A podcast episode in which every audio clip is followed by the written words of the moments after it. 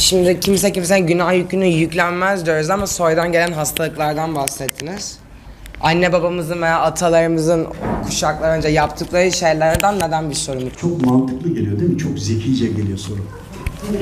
Bu kadar öyle biz bunları öyle sorduk ki ballandıra ballandıra. İstiharede diyelim. Hocamın karşısına dikelim. Hocam dedim, ben yapmadığım bir şeyden sonra ceza alamam. Alırsam dedim, bu adalet mi? Bir anlattı hakikati. Anlattıktan sonra ben bin pişman oldum. Kısa bahsedeyim. Bizler kendi yaptığımızın hesabını Allah-u Teala'ya vereceğiz. Peki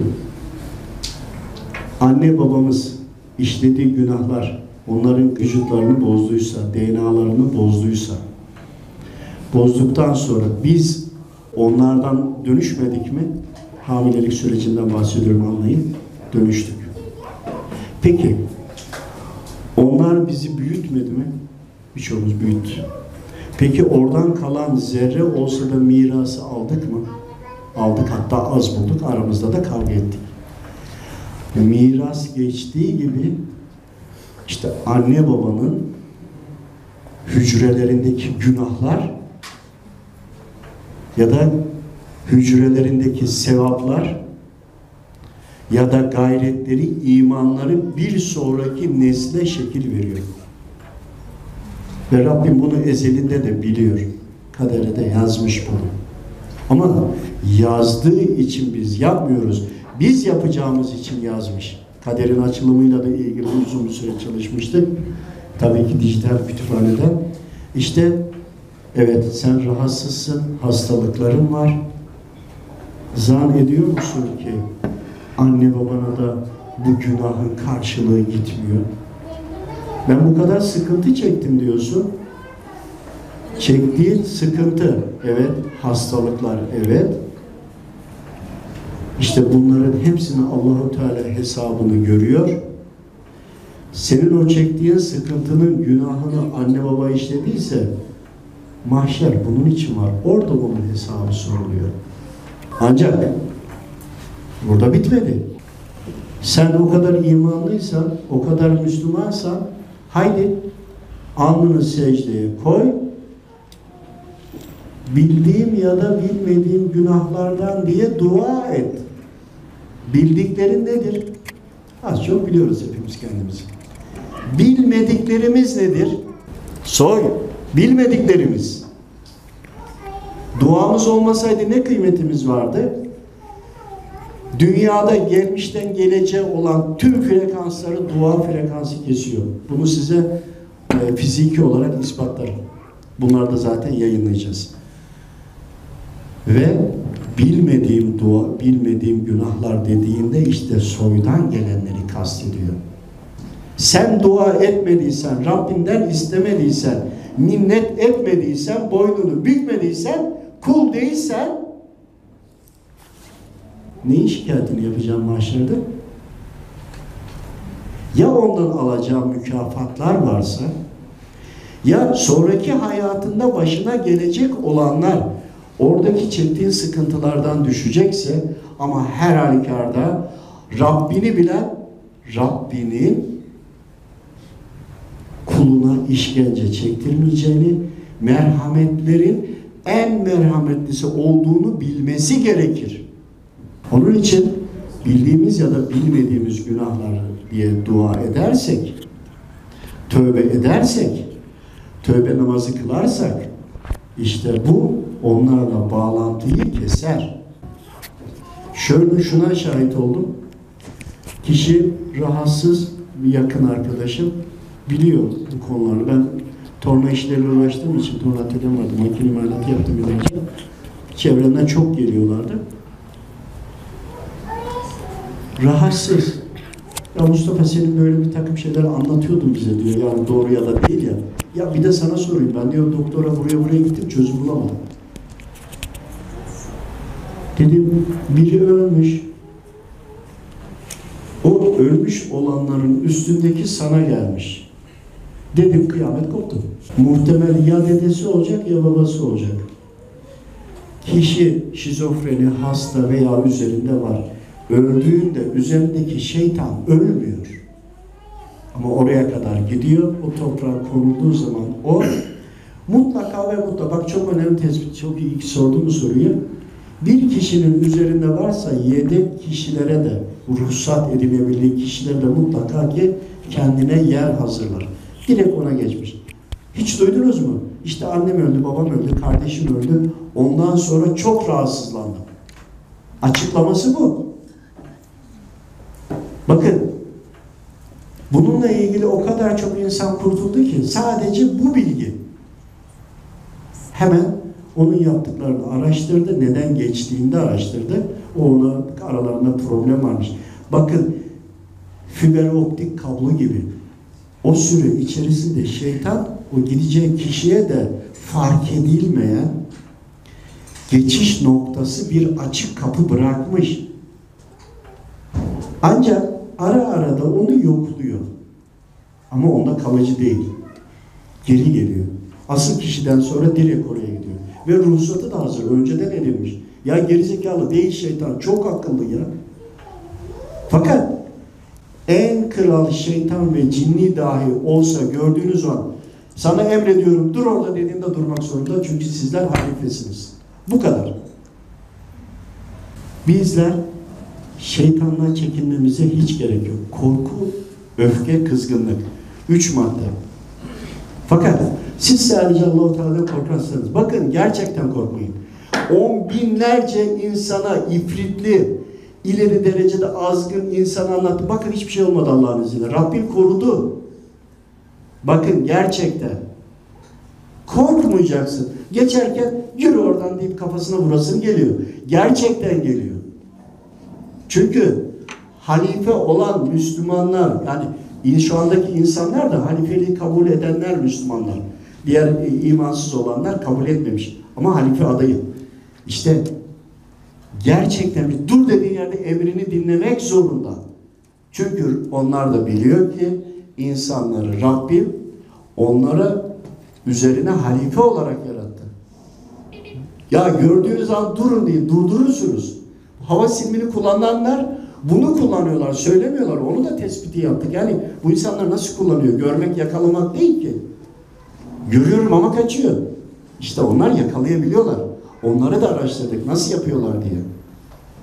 Şimdi konu nereden nereye geldi? Ben çünkü bakın yılların o kadar tecrübe, bakın bunların hepsi tecrübe, hepsi uygulanmış. Çok daha fazlası var. Gökçeada'da saldırı oluyor.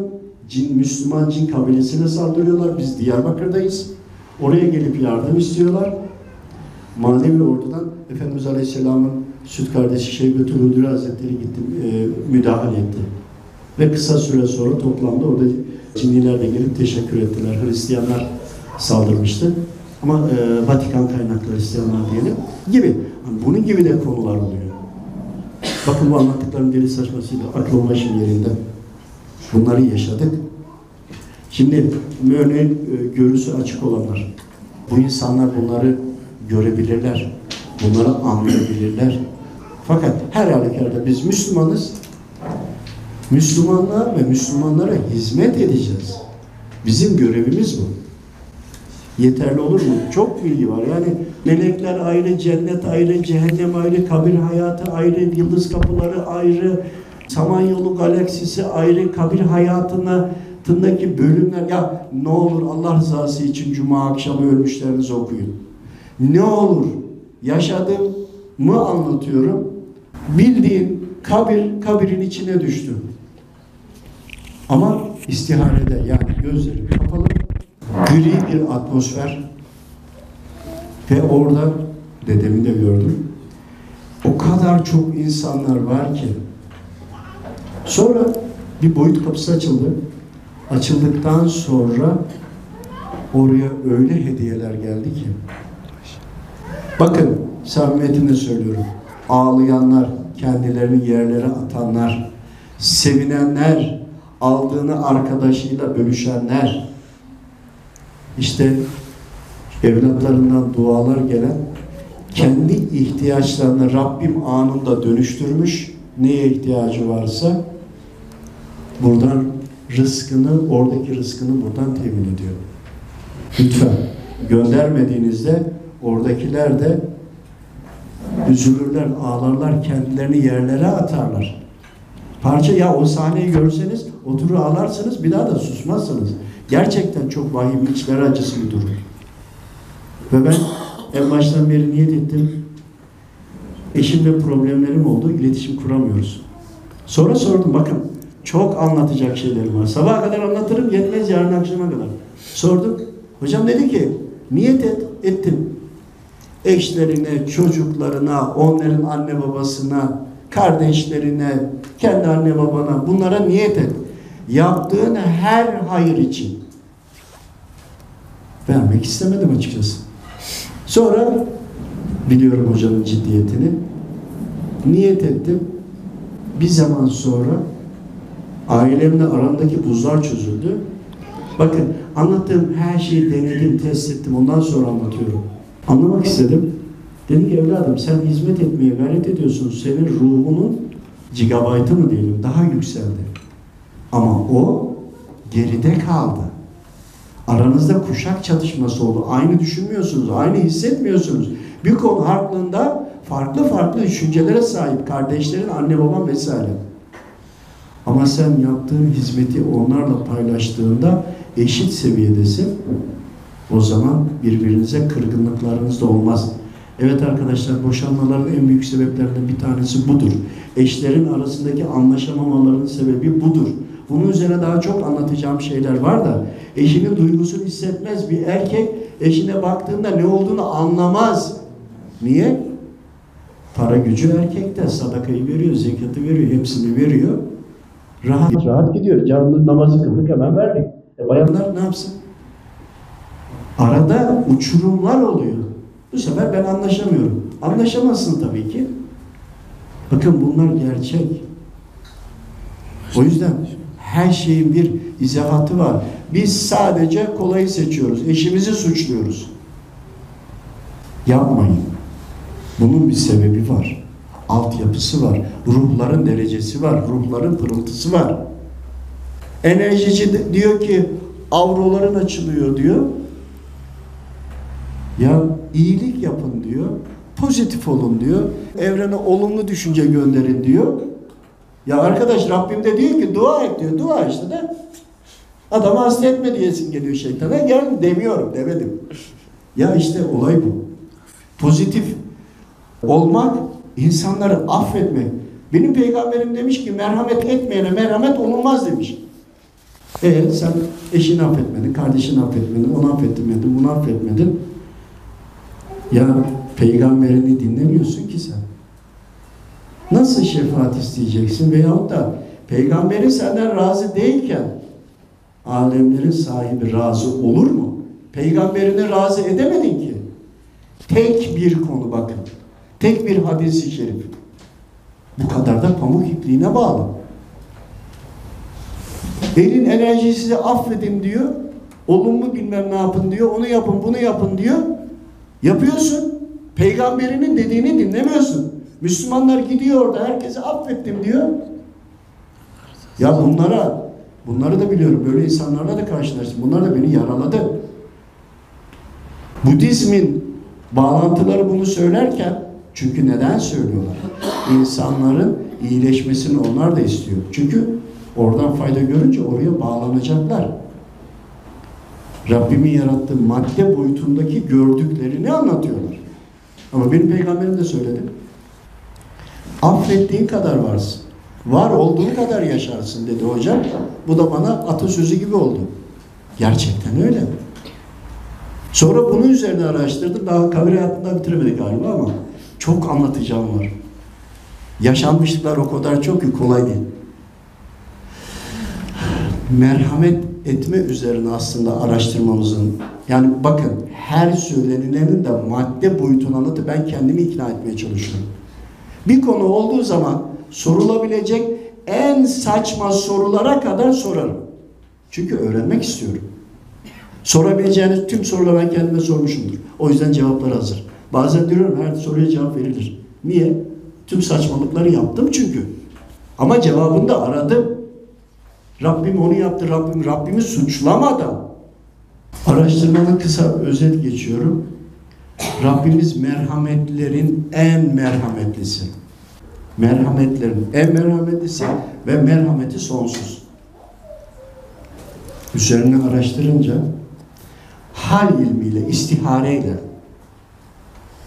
manevi hocamızın sohbetiyle, evladım, herkes kendi merhamet çizgisinin sınırını kendi belirliyor dedi. Yoksa ben katiller bile gidiyor. Niye namaz kılayım ki? Ya niye sabah erken kalkayım? Ya da niye bir araba alacağım, uğraşıp duruyorum, para biriktireceğim diye? Giderim krediyle alırım. Ne gereği var?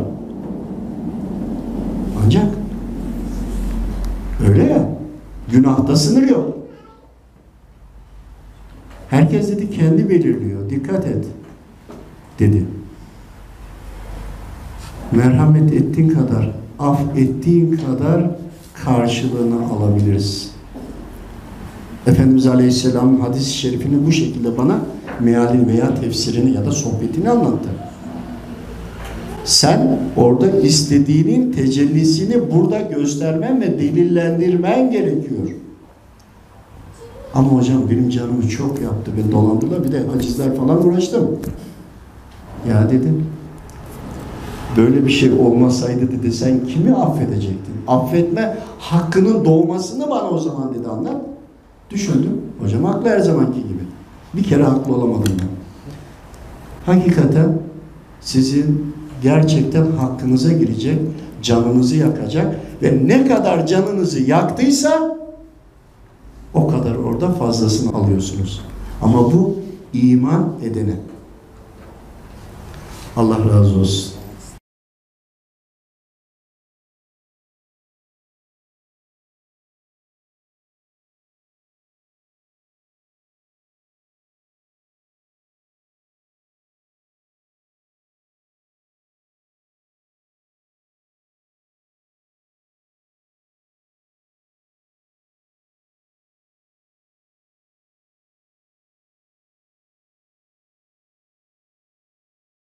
Hey!